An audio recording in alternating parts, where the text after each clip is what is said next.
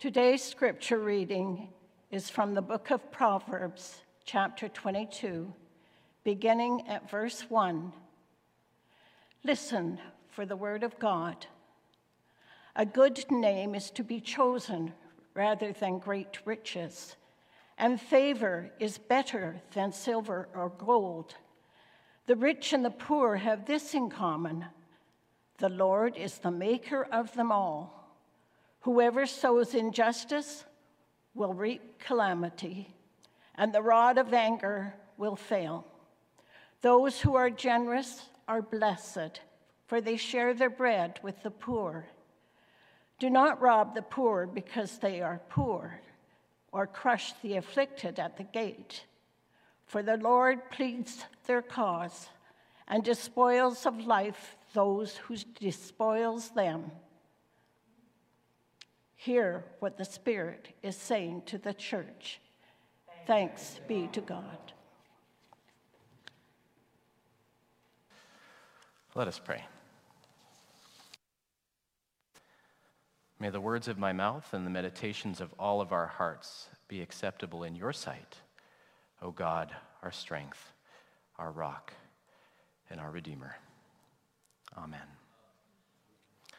So, if you've been hanging around or tuning in for the past few weeks, you'll notice that the past few weeks have been heavy with King Solomon. Solomon, one of the most renowned kings of, in the Bible, the son of Israel's greatest king, King David. And Solomon, of course, is known primarily for his wisdom. Wisdom being the knowledge of the true and the good and the ability to do it. While Solomon's personal record, when it comes to knowing the good and doing the good, is pretty spotty, he's still known by tradition as the author of several books in the Bible called wisdom literature. Last week, we took a look at one of the books, the Song of Solomon, and the song being an ancient romantic love poem. And this week, we're looking at the book of Proverbs. In the words of Monty Python, now for something completely different. Proverbs is different from all the other books in the Bible in that it's basically a long collection of different sayings, different proverbs. Think of the phrase, the pen is mightier than the sword, or the grass is always, isn't always greener on the other side. These proverbs are short, proverbs are short, memorable sayings that convey some kind of well known truth. And whereas other books of the Bible contain proverbs here and there, the book of Proverbs kind of rolls out these sayings one after another, sometimes randomly, with the purpose of instructing students in proper behavior, proper behavior that leads to success in life, to virtue, rather than behavior that leads to failure, hardship, and vice. The purpose of the collection is to pass on wisdom to the young as to what a good life looks like. That's what Proverbs are all about. And today in the lectionary, the three year cycle of readings, we've come up on, uh, on selections from chapter 22. And generally, the sayings in Proverbs don't follow much of a pattern, but today's reading kind of collects and loosely knits together sayings when it comes to money or wealth, the relationship between the rich and poor. And I'm, we're going to focus just on the first saying in it today. Today's reading begins with the saying, A good name is to be chosen rather than great riches, and favor is better than silver or gold. So the idea here, more or less, is that a good name, meaning a good reputation, is worth more than any precious metal of any kind.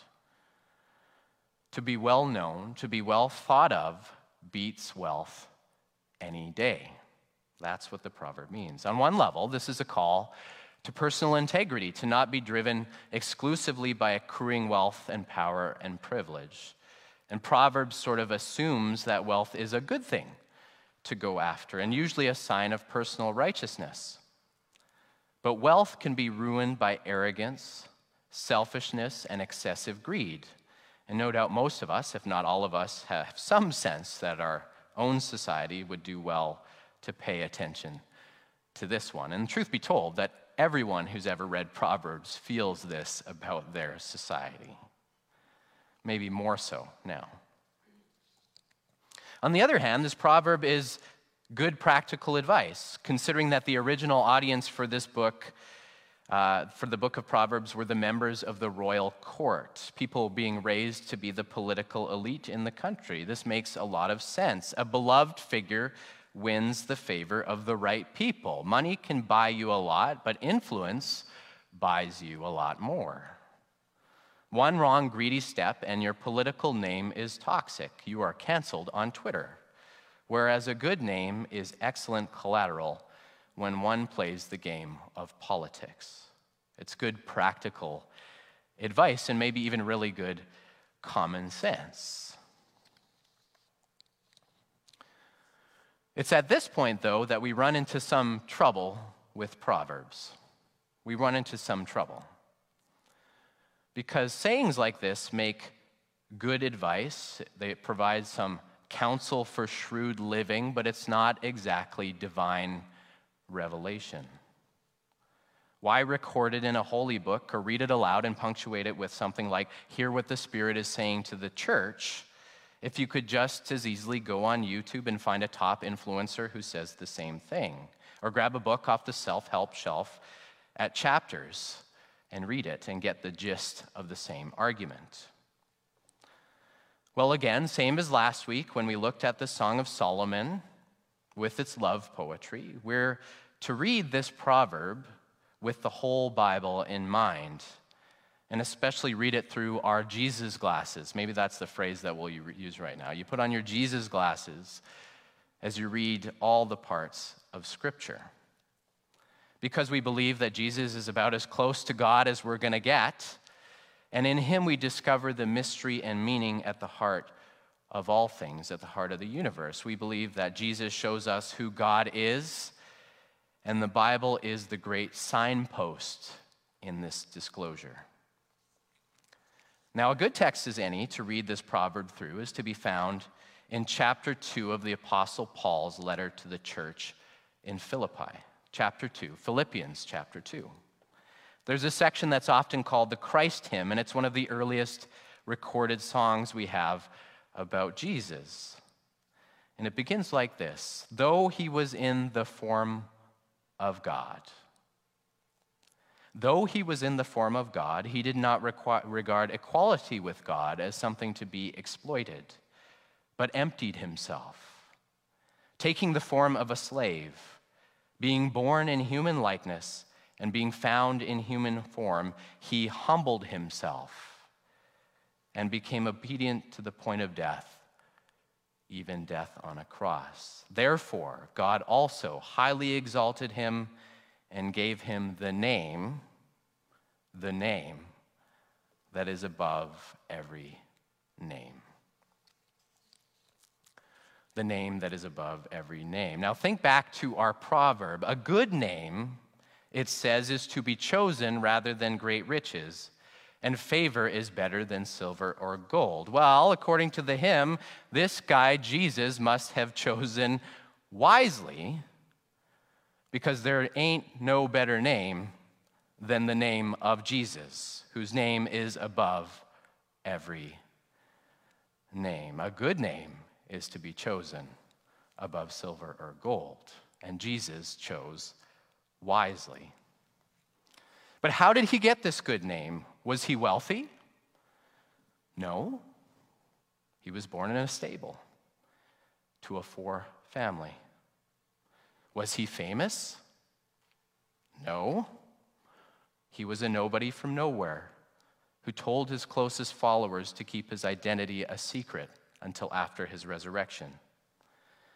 Did he rub shoulders with the elite or curry favor with the powerful? No, he fed the hungry, reached out hands of healing to the sick, was the friend of prostitutes and sinners of all kind. Was he showered with awards and accolades? The answer is sorry? No. He was tortured, he was spat on and shamed. A criminal's death was his reward, hung on a tree between two condemned men. Jesus has the biggest, bestest name around, but he got it in the way that we would least expect. Rather than a good name, one on the world's terms of wealth, status, and privilege, Jesus' good name came through downward mobility. He entered into our suffering, our darkness, and our pain for no other purpose than to raise us from the dead with Him.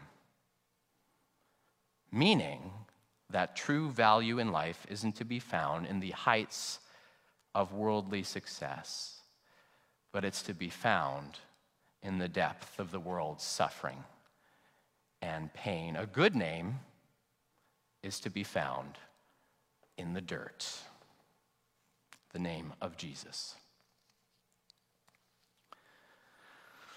Now, a while back, People magazine published a little blurb about a new memoir titled Hello, Darkness, My Old Friend. Some of you may have read it, and some of you may already know the story I'm about to tell but follow along as if you haven't. The memoir tells the story of Sanford Sandy Greenberg, a well known American lawyer, philanthropist, and inventor. Greenberg, he obtained degrees from Columbia Business School, Harvard Law School, and a PhD at Oxford. He became a pioneer in speech recognition technology and electronic data processing and became quite wealthy in the process. He was a trusted advisor to American governments, and the governments used his technology in the onboard computer of the Apollo 11 lunar lander that went to the moon. He is one notable dude. So notable that the foreword to his book was written by Ruth Bader Ginsburg, and the afterwards was written by Margaret Atwood. So, and the truly notable part of this story, though, the truly notable part of his story is that Greenberg accomplished all of this after being rendered completely blind at the age of 19, thanks to a misdiagnosed glaucoma. So everything that I just mentioned, all of his accomplishments happened after he lost his sight completely. Now, in spite of all his success in overcoming, though, Greenberg sees none of it as the defining moment in his life you may have noticed the title of his memoir, Hello, Darkness, My Old Friend. And if you're a fan of you know, 60s folk rock like I am, you'll know that this reference is a reference to the great duo Simon and Garfunkel's hit from 1968, The Sound of Silence. And the memoir is titled the sound, or Hello Darkness, My Old Friend, because Greenberg attributes his success more or less to Art Garfunkel, the Garfunkel in Simon and Garfunkel, of course. This is the most times I've ever said Garfunkel at one point in my life. Now, the two of them were roommates in college even before Greenberg went blind. And when Greenberg was recovering from some unsuccessful surgery meant to fix his sight, he lay about in his parents' home in pitch black, despairing. He believed that he would never make anything of himself, let alone finish college. And Garfunkel, though, visited his friend and promised to help him through. When Greenberg made it back to campus, Garfunkel rearranged his entire life around him. While most of his other friends drifted away, seeing him as not worth the hassle and effort, Garfunkel made sure that everything in their dorm room was put in exactly the same place so Greenberg could memorize it and not bump into anything. He read all of his friends' coursework to him, read all of his textbooks aloud. He walked with him to and from class. He fixed his tape recorder, and he even bandaged him up when he banged into things that he couldn't see. And Garfunkel would even refer to himself as darkness. This is a name that he took on for his friend as a way to enter into his friend's sightless world. Hence, Hello, darkness, my old friend. Paul Simon picked that up from the story that Garfunkel had told him. And here's what Greenberg says He divorced himself, Garfunkel divorced himself from the life he'd been living. He divorced himself from the life he'd been living, altering his own ways to conform better to mine. Not only did this help him finish college and save his career, Greenberg said, but Garfunkel's single minded devotion to his friend saved his spirit. It rescued his soul from despair. It lifted me up out of the grave, said Greenberg. It lifted me up out of the grave.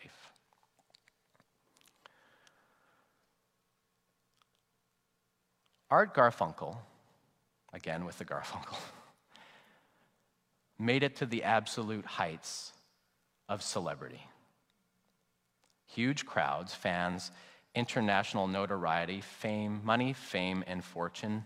A member of the Rock and Roll Hall of Fame with a permanent entry in the encyclopedia of pop music, but none of these achievements mean anything in the kingdom of God.